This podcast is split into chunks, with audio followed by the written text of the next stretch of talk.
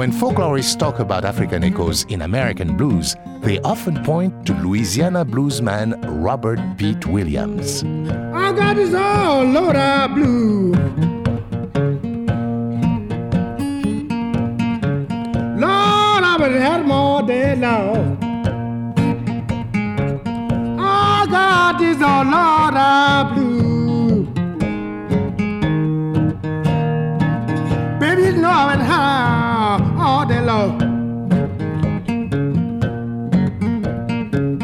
I got so bad, darling.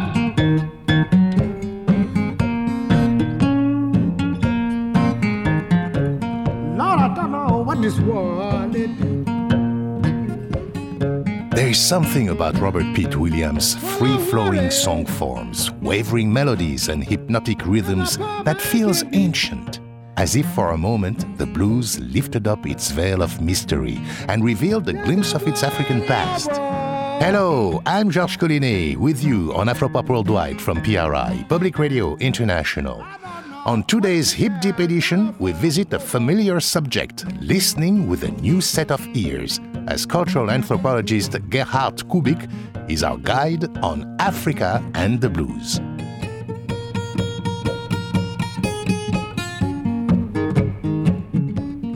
Might surprise you to hear that serious study of the connections between American and African roots music is a relatively new undertaking, and Gerhard Kubik is one of its pioneers.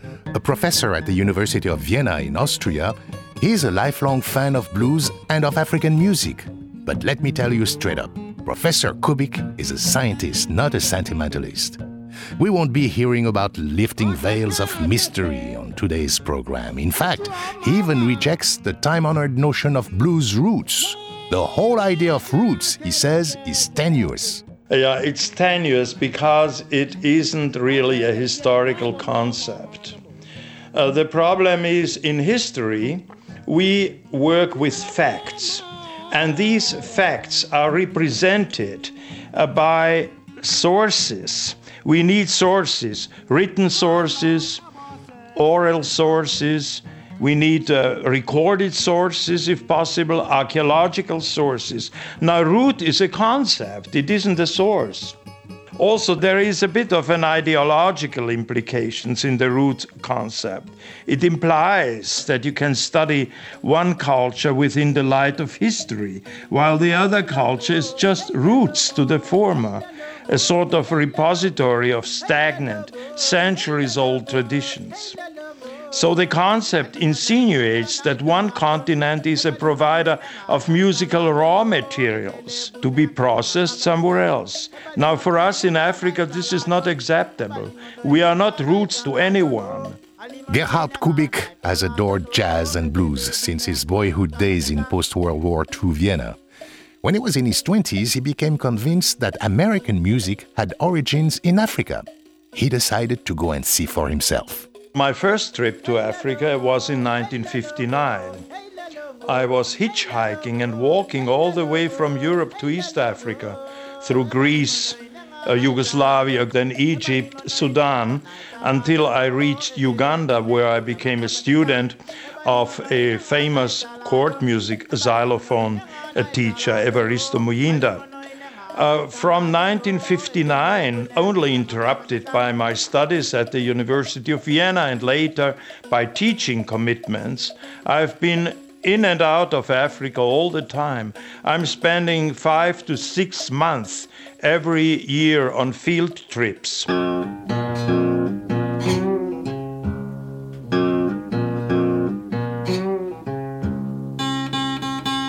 just like a bird without a feather.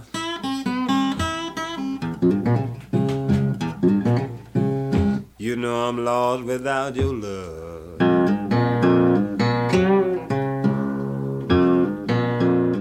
Ah, that's the late R.L. Burnside from the hill country of North Mississippi. Well, after many African travels, Gerhard Kubik began spending time in the American South, Georgia, Texas, Louisiana, and Mississippi, learning all he could about the earliest forms of American blues. We have been working as a team involving uh, David Evans from the University of Memphis and also my colleague from Malawi, Moya Malamusi. We traveled together and visited blues musicians in the 80s and also in the 90s. That was the basis of my book, Africa and the Blues. Africa and the Blues is a remarkable book, drawing on decades of first hand observation in the field and a vast body of recordings. In these pages, you won't find any easy talk about the blues' journey from Mali to Mississippi. We have tried to split the panorama of uh, the African background, trait by trait, and also along the timeline. Now, Mali to Mississippi is very simplistic. It is as if all those traits came from Mali sometime in the past, perhaps in the 18th century, to America and were processed there to create the blues. In uh, science, we cannot work with simplistic uh, models. It's not even a model, it's just a sort of popular statement.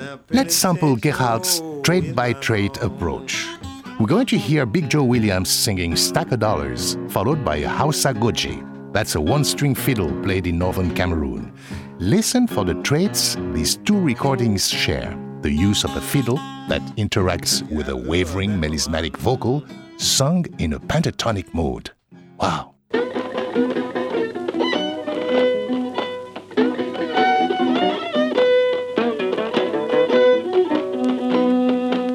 Stack of a stack of dollars. I is I am told she goes. A stack of dollars, I is I am told.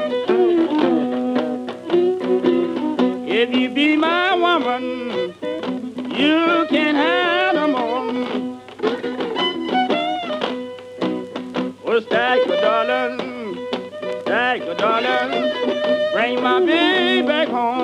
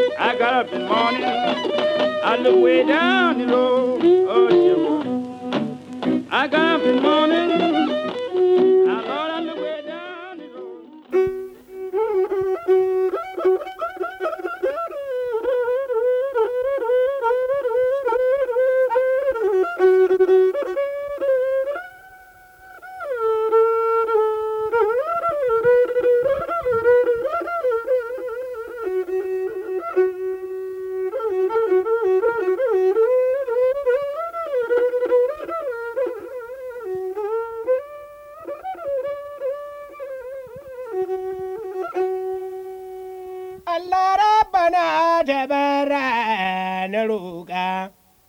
Na kai ƙara da jallabai.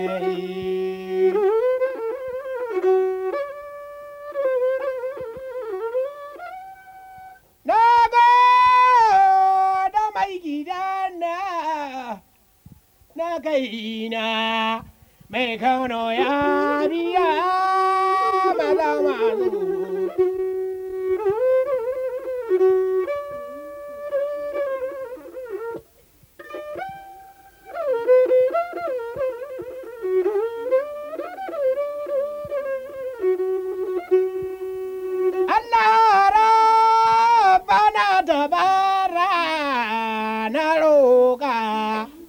ka ta yawa mai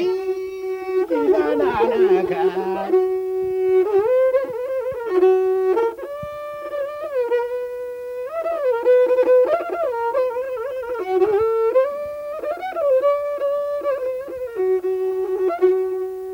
mai gara ya biya maza ma su roƙowa ɗan ebora yin gara The Goje Fiddle from Cameroon, back to back with bluesman Big Joe Williams on Afropop Worldwide's Africa and the Blues. Georges Collinet with you. Major support for Afropop Worldwide comes from the National Endowment for the Humanities and the National Endowment for the Arts.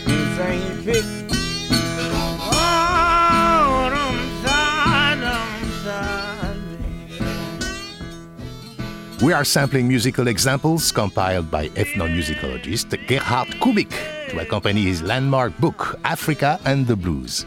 These examples are part of Gerhard's extensive trade by trade analysis of music in Africa and the American blues heartland.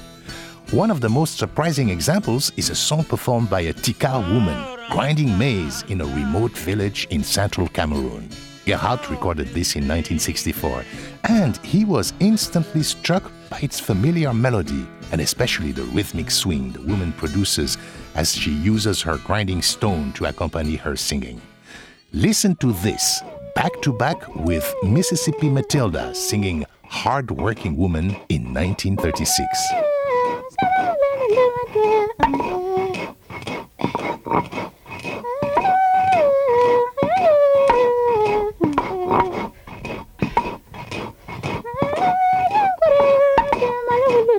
and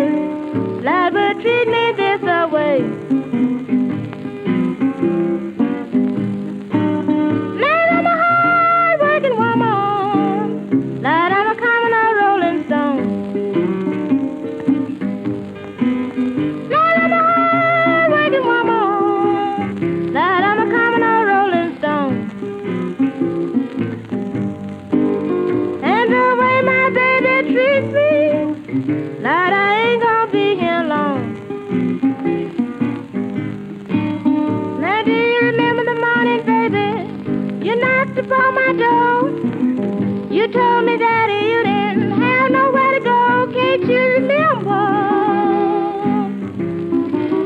You knocked upon my door. You told me, baby, you didn't have no place to go.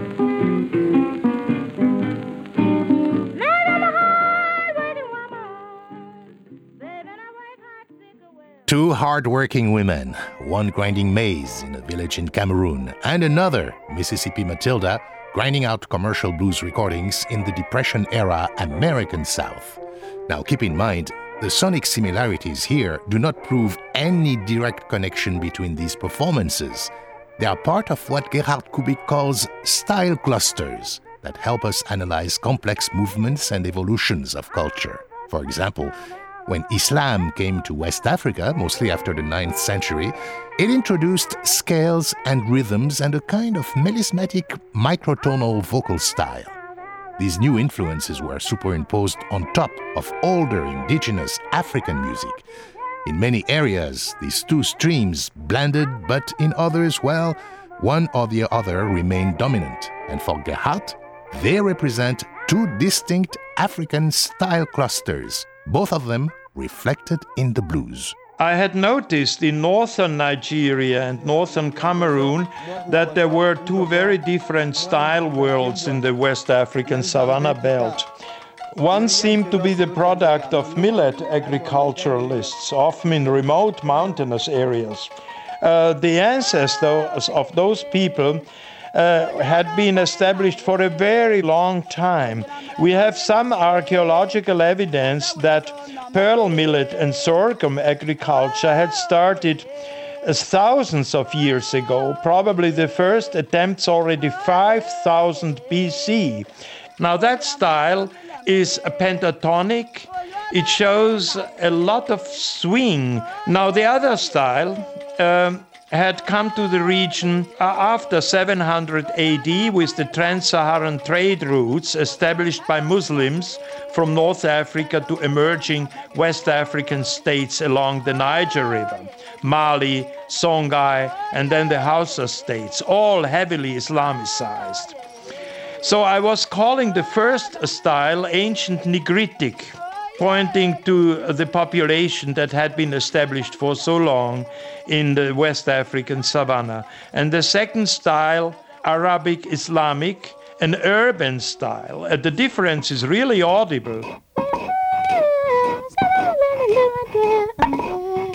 If you compare, for example, the grinding song of the young Tikar woman I had recorded in Cameroon with the much more aggressive sound of the court music of the Lamido of Tungo uh, in northeastern Nigeria. Tu, uh, Lamido is the Fulbe ruler.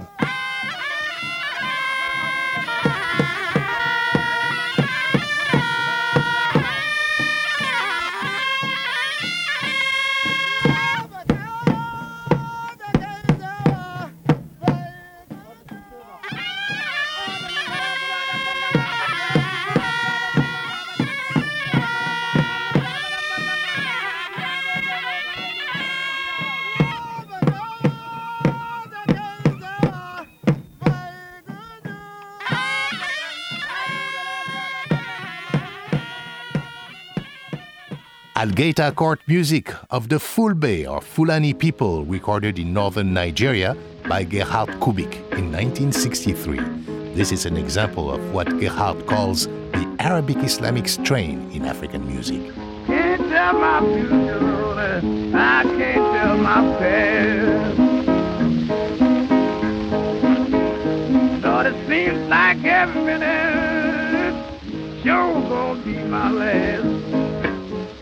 That's Delta bluesman Willie Brown wondering about his future and his past. When we come to the question of how African musical traditions contributed to the development of African American music, we must turn to history. American independence in 1776 was followed closely by another revolutionary development, the cotton gin.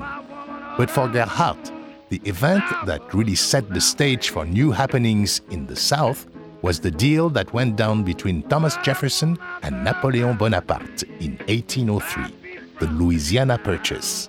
And the irony of this is that the $15 million Napoleon got for selling his French speaking bridgehead in America were, in a sense, a large ransom for economic development and for new things to come in culture. The emerging cotton plantation economy then caused large scale second and third generation resettlement of African slaves from the eastern seaboard states and elsewhere. And in that way, the Louisiana Purchase was an unintended stimulant for cultural developments, leading to the rise of novel African American forms of music. In previous Afropop Worldwide programs, we have talked about the way British and American slave masters were often hostile towards African cultural expression. This is why African language and percussion traditions exist in places like Brazil, Cuba, and Haiti, but not so much in the United States. In his book, Africa and the Blues, Gerhard Kubik has an excellent description of how some African musical ideas survived suppression in the American South we asked him to read it for us. The people who were transferred from the Carolinas, Virginia, Georgia, and elsewhere to Mississippi and the other new southern territories during the first decades of the 19th century were carriers of a neo African musical culture that presented a selection of traits from quite distinctive African regions. Under the new social circumstances, it then turned out that individual music had a better chance of survival in a social climate where the African community spirit had been targeted for suppression. Among the various new traditions that arose, one was the blues. The bearers of these developments, however, were probably a minority within the population of African descendants on the farms. But their stylistic seeds began to sprout, while other seeds were doomed. Well, that is the paragraph as I wrote it in the book. I might add to that comparative research in many other places in the world, they point to the fact that sometimes it's just one person who is instrumental in uh, transmitting a tradition, who became instrumental, and finally, their tradition somehow became the seeds of something new to be developed in the Deep South.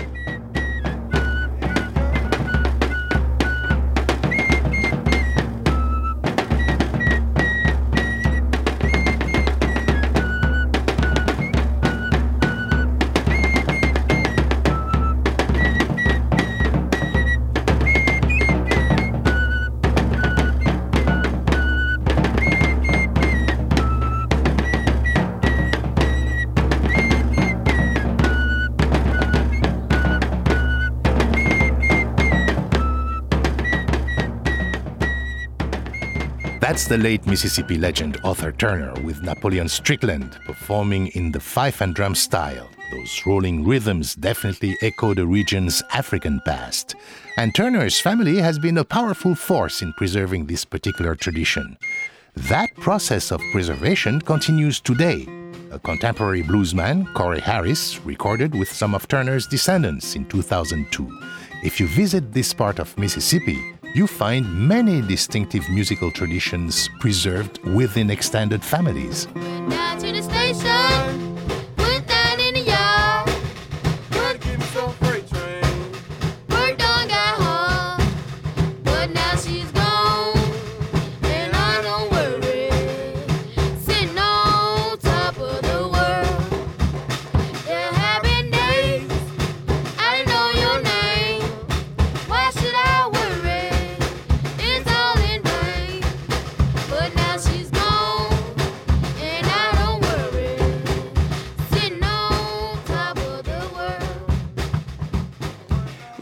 Families, that is very important. You see, we believe that many African traits were transmitted in the Americas within families. For example, as Othar Turner They were intra family traditions. And later, they came out when the uh, the situation uh, became fertile in a sense. Then these traditions came out and became well known in larger areas and so on, depending on circumstances. And there may be more intra family traditions in America which have not yet come to the surface. Gerhard raises a crucial point here. The study of African and American roots music is an ongoing endeavor. New discoveries, methods, and insights come along all the time, and the day may come when we understand the broad picture far more clearly than we do today. For now, let's come back to those rhythms. The rolling beat we hear in the fife and drum music is certainly syncopated, but not nearly as complex as the layered percussion traditions of the Guinea coast polyrhythmic drumming traditions took hold in various Caribbean and South American settings, but not in the United States. Another Africanism missing from most American roots music is the so called timeline pattern, a common feature in Fon, Akan, and Yoruba music. Gerhard gave us a demonstration. Madenia, Madenia, Madenia, Madenia, Iwo Iola, Madenia. Madenia, Madenia, Madenia, Madenia, Madenia, Madenia, Iwo Iola, Madenia, Madenia, Madenia. That is the famous 12 pulse timeline pattern. It's con con colo, con colo, con con colo, con colo.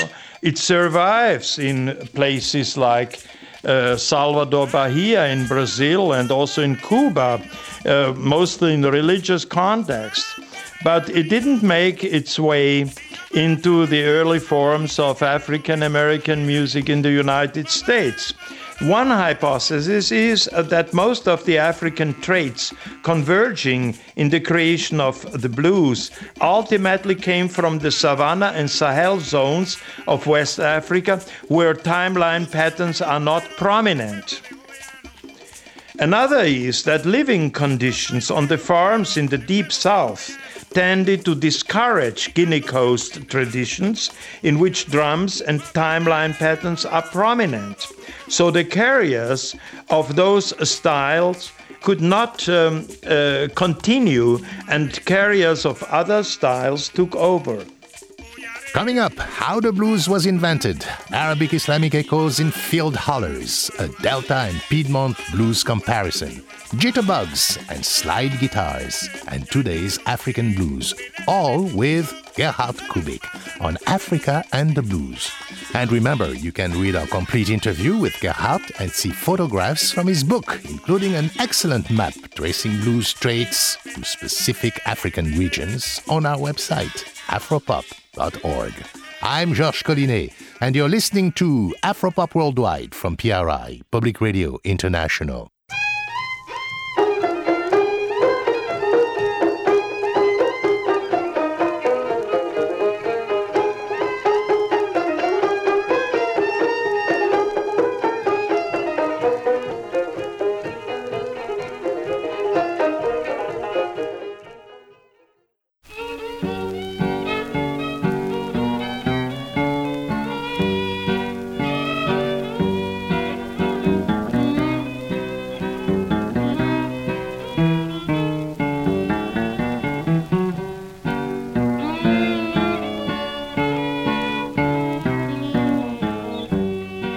Late 19th century, when African Americans uh, got access to guitars, they first imitated European folklore, ballads, and many other things which the white people used to play, country folklore, and, and that is how the three common chords got into the blues. But then came another generation of uh, younger African Americans, and they began to introduce another tonality into these patterns, a tonality that had survived in field hollers and uh, some other African American folklore. And when introducing that tonality, uh, there was a conflict because you cannot accompany a tonality based on these some of these West African uh, pentatonic patterns with the three common chords. You can try to find an accommodation, and they found one. They could use the tonic, which would coincide with the basic note, and they could also transfer this to give it a sort of subdominant tinge, a subdominant light. But the dominant chord didn't work. And so we get through blues and jazz history the problem what to do with the dominant chord. They rejected it. And so it's until uh, you can uh, listen to bebop, it's all the time it's being replaced by something else. Bebop has blues tonality. I mean, it's not Schoenberg's tonality, it's blues tonality.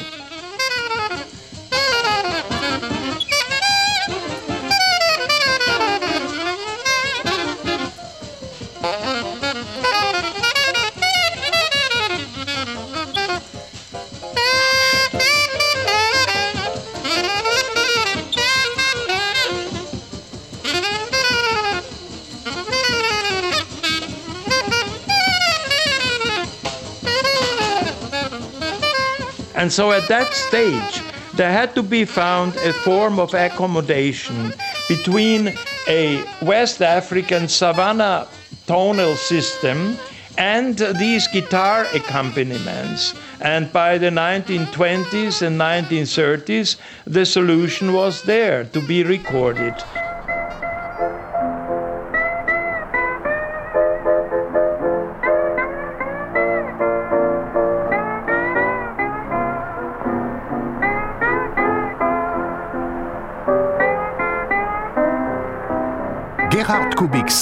Analysis of blues harmony and acoustics is fascinating. It involves the natural harmonic series, which produces notes not found on a piano. Gerhard believes that the characteristic blue notes, like the flat third and the flat seventh, are legacies of African tonal systems and of musicians' efforts to reconcile these with European harmony. You can find Gerhard's summary in the interview on our website, afropop.org. What we know for sure is that professional black musicians like W.C. Handy and Ma Rainey heard these unusual sounds and incorporated them in the popular music that we know now as the blues. Ma Rainey, when she, she was doing some of her shows, variety shows, became fascinated with the melodic patterns sung by an unknown girl behind her tent. And she picked that song. It was blues tonality. And that's how Ma Rainey began to learn to sing blues. So blues was somewhere in the streets by people, illiterate people, and they had preserved this tonality uh, from the West African savannah. Da, da, Ma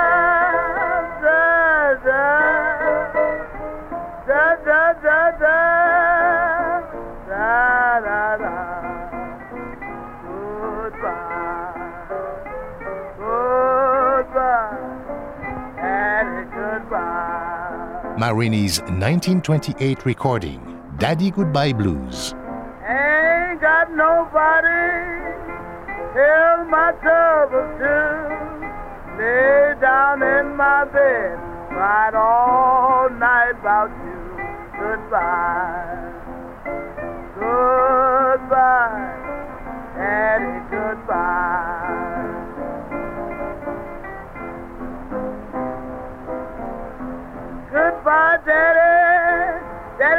Tell me goodbye. If you don't want me dead, and Mama, sure lay down and die. Goodbye.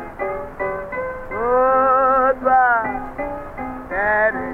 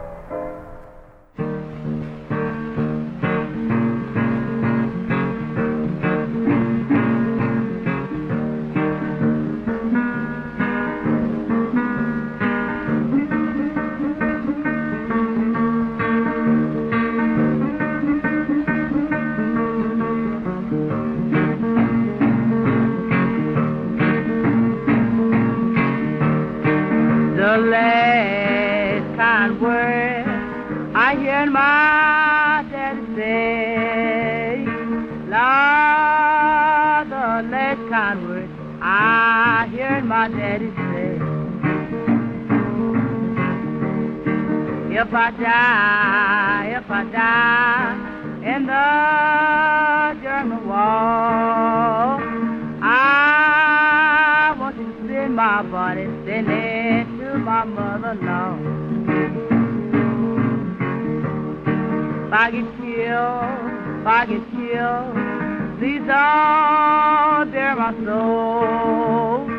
I try just leave let the buzzer see me go. When you see me coming, look across the Richmond field. And if I don't bring you flour, I'll bring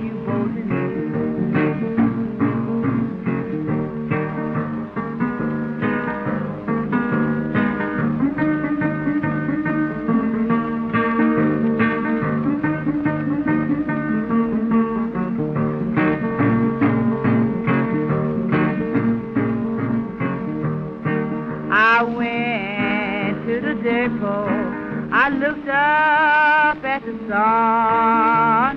Cried, some train don't come. Gonna be some walking done. My mama told me just before she died, Lord, said, daughter, don't you be so wild. The Mississippi River, you know it's and wide. I can stand right here, see my face from the other side. What you do to me, baby, it never gets out of me. I mean, I see you have to cross the deep. A treasure of Delta blues, Geeshie Wiley and Elvie Thomas with Last Kind Words blues. It's often said that Delta blues sound closest to the music's African origins. But Gerhard Kubik puts it a little differently. Delta blues music has a high incidence of Arabic Islamic style characteristics, which came to the United States uh, with people deported from Mali, Niger, Mauritania, Senegal, and other places in the 18th century. And of course, the question is why should that be so? One explanation would be that African Americans in the Mississippi Delta experienced greater social isolation. In such a situation, people anywhere on this planet tend to create and establish an alternative culture as different as possible from that of their oppressors. So, in this case, in, in the Mississippi Delta, the memory of Islamic values attached to an Arabic Islamic Savannah style cluster, probably transmitted within just a few families, would be eligible to fulfill such a function. And it took over in at least one genre, blues singing and blues guitar without, of course, explicit references to Islam, because Islam as a religion was long forgotten. What had remained was a set of behavioral symbols to construct something like a different identity from the oppressor. If I mistreat you, gal, I sure don't mean no harm. There is no question that the so called Piedmont blues from Georgia, Virginia, and points to the east has a different sound. Barbecue Bob's Motherless Child Blues is a good example. I'm a motherless child and I don't know right from wrong.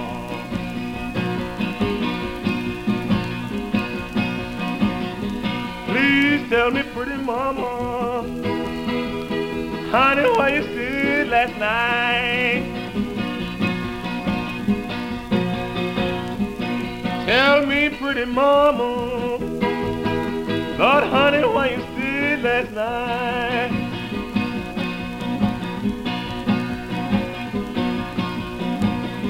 You didn't come home till the sun was shining bright. Piedmont Blues from Barbecue Bob of Georgia.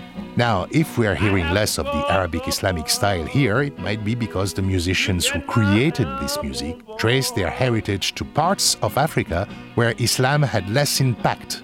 But Gerhard says the explanation could have less to do with life in Africa than with life in America.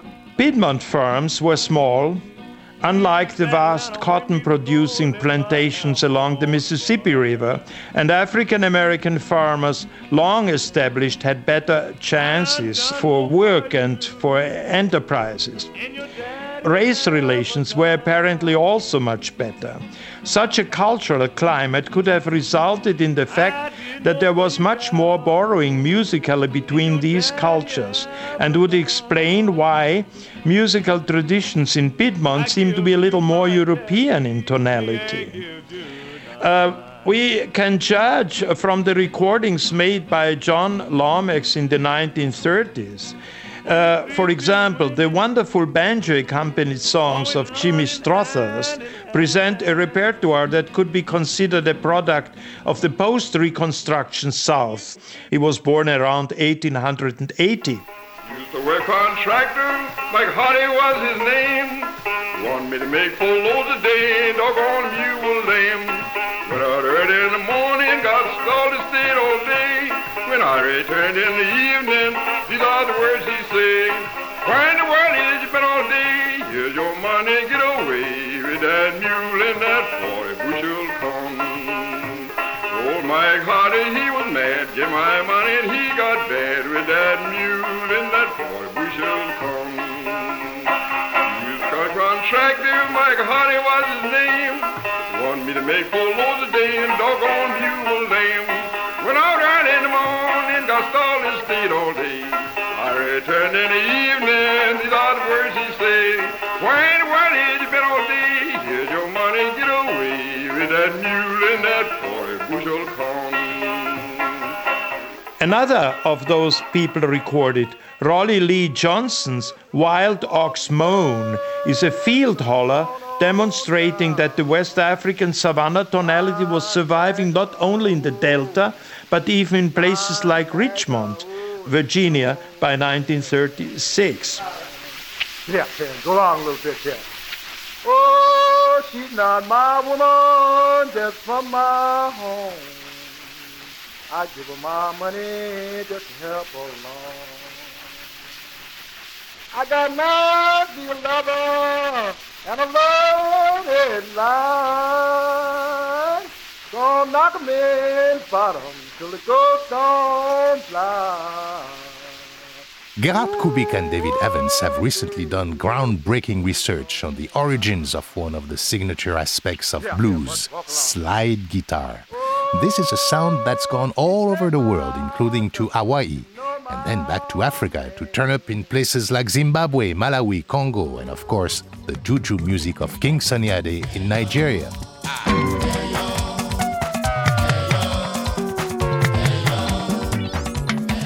Gerhard says the whole tradition of sliders began in the Raffia zone in West Central Africa. Let's say roughly from eastern Nigeria into Cameroon, into Gabon and northern Congo.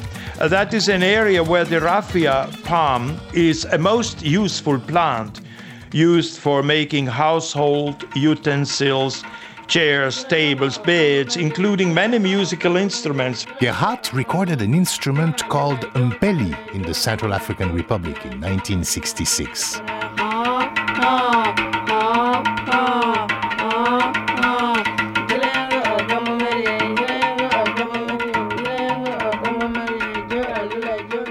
From a raffia palm leaf, a stem, you peel off the string. And then this instrument until now is played by children.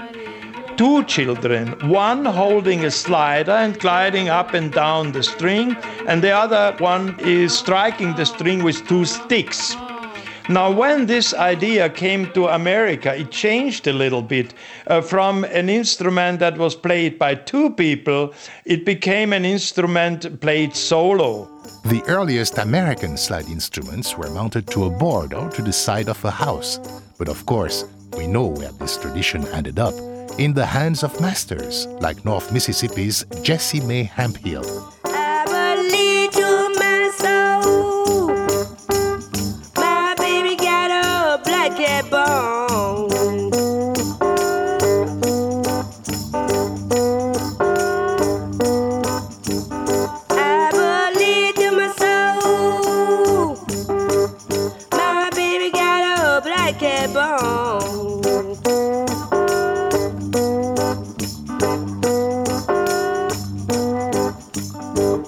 Try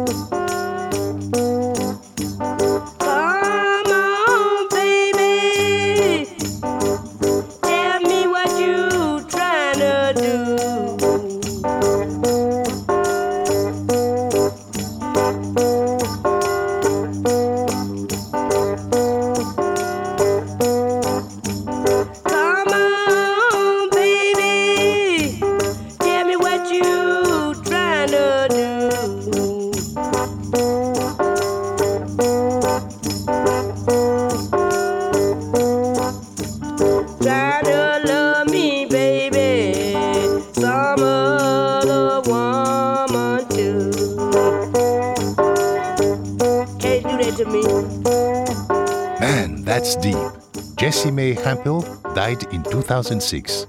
Rest in peace, baby. You sure left a lot of soul behind. Well, time's running out in our hip deep tour of Africa and the blues. No surprise, this is a big subject, and it's full of surprises. For example, did you know that the all but vanished jitterbug or diddley bow, played here by Napoleon Strickland, is a mouth bow that indicates the presence in America of slave musicians from Bantu speaking Central Africa, most likely Angola? Did you know that? Lord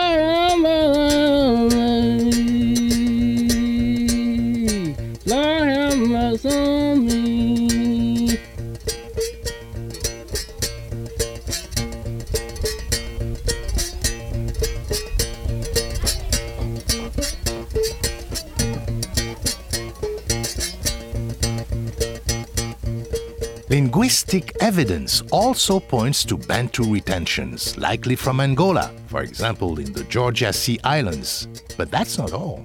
Gerhard says the African American family keeps growing larger. There is a late um, 19th century source that also points to the fact that Mozambicans were taken to the United States when the slave trade was over.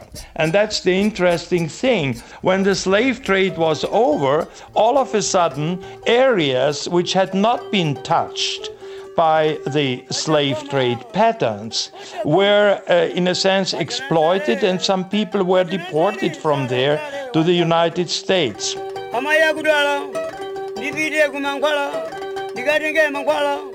Trade by trade analysis pointed out uh, that there are certain elements also in Mozambican, or let's say in a general sense, in Southeast African string instrument playing and singing uh, that have strange parallels with the blues.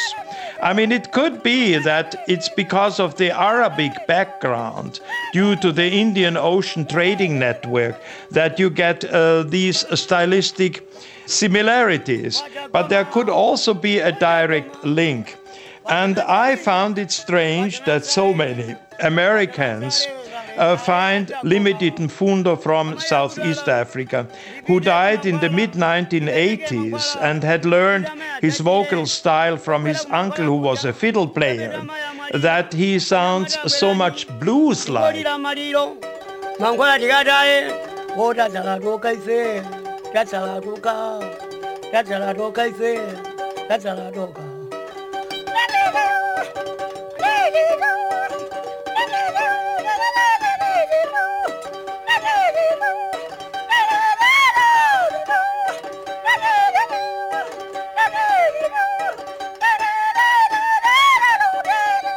Gerhard Kubik also has some thoughts on literary aspects of the blues story, like the famous legend about Robert Johnson meeting the devil at the crossroads.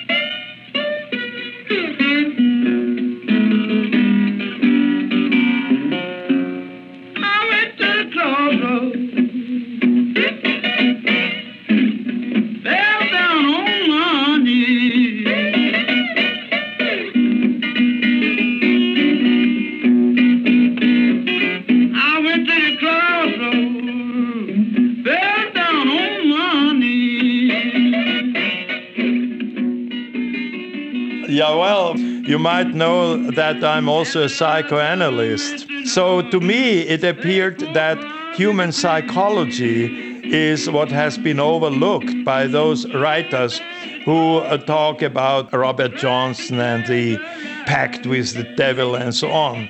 Uh, one mustn't forget that Robert Johnson was living in a social environment full of beliefs in the supernatural and also fear of sorcery, of witchcraft.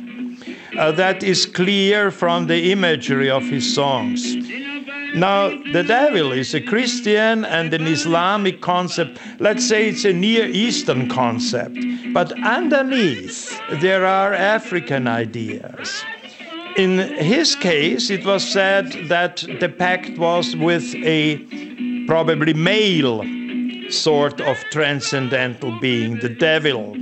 But in West Africa, by comparison, you get uh, a pact with a female being, the so called mammy water, with whom a musician can enter a liaison in order to be successful.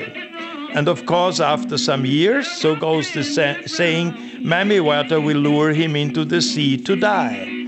There is a famous song by a Nigerian highlife composer of the 1960s, Victor Uwaifo. If you see Mamewata, if you see Mamewata, never, never you run away. And then comes the guitar and imitates the mermaid's reply. So I see a parallel. When someone is famous in music and dies early, the society constructs an explanation. In West Africa, they would have said it was the Mamiwata. In the United States, they had to say it's the devil.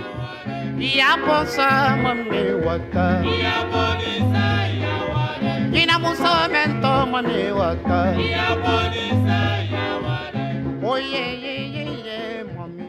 In a moment, the blues goes home to Africa. But first, funding for Afropop Worldwide comes from the National Endowment for the Humanities, the National Endowment for the Arts, which believes that a great nation deserves great art.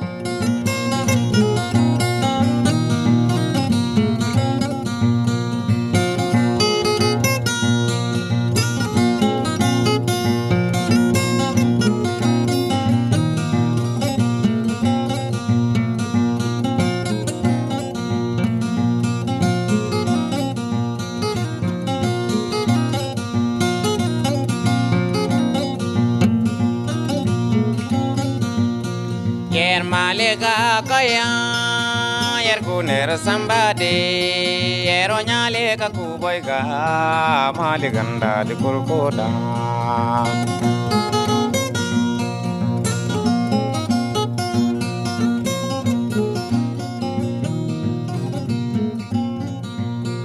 yer malega kaya yer kuner sambade nyale ka kuboy ga maliganda di kurkoda From the dawn of recording technology, the blues and jazz have gone back to Africa on records and in the hands of musicians like Louis Armstrong, who toured West Africa in 1956. Ever since Africans began to hear themselves reflected back in American music, the dialogue between cultures has become a two way street. Take the case of Mali's Ali Farka Touré. We might we might go back to the starts of Ali Farka Touré in the uh, 1960s in Paris. He was attracted by John Lee Hooker's blues and so on, and French friends persuaded him to recognize that there was similarity between his own guitar style, especially in songs sung in Songhai and Fulfulde and blues tonality. That's usual. I have met many people who you play anything and they say it's the blues. You see, everywhere in Europe you can find such people. So, in a sense, I believe that Ali Farka was pushed into this. In any case, he liked uh, John Lee Hooker and he began to. Uh, work a bit on uh, integrating some of Hooker's um, melodies and so on into his own style. Later, marketing people came and they uh, tried uh, to promote him on the basis that he represented uh, history, he represented connections to the blues, he was the source, he was the roots, and so on and so on. In, his, in the last years of his life, Ali Touré began to reject uh, these ideas. He became conscious of the rich tradition uh, he was using in his own style and out of which he was developing something new. I mean, uh, Ali Farka, it's late 20th century, it is not late 19th century. Gerhard's point is well taken.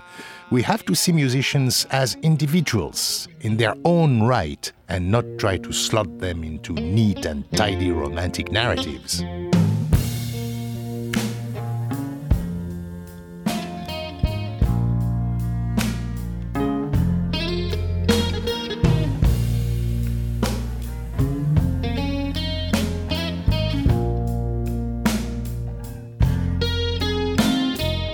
Special thanks to Professor Gerhard Kubik for all his help with this program. Thanks also to Gerhard's colleagues, David Evans and Moya Malamusi, for their great work, and to the folks at ORF, Austrian Public Radio in Vienna, and WNPR in Hartford, Connecticut, for engineering our interview with Gerhard.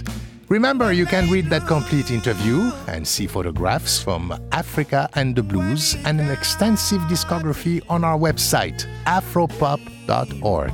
To share this program with a friend or to listen to it again, we have a podcast of program highlights. Info on how to sign up for our podcast at afropop.org.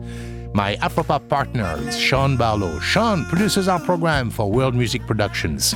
Research and co production for this program by Banning Eyre. Our chief audio engineer is Michael Jones. Additional engineering by Mike Kaplan. Banning Eyre edits our website, afropop.org. Our operations manager is Misha Turner, and I'm Georges Collinet.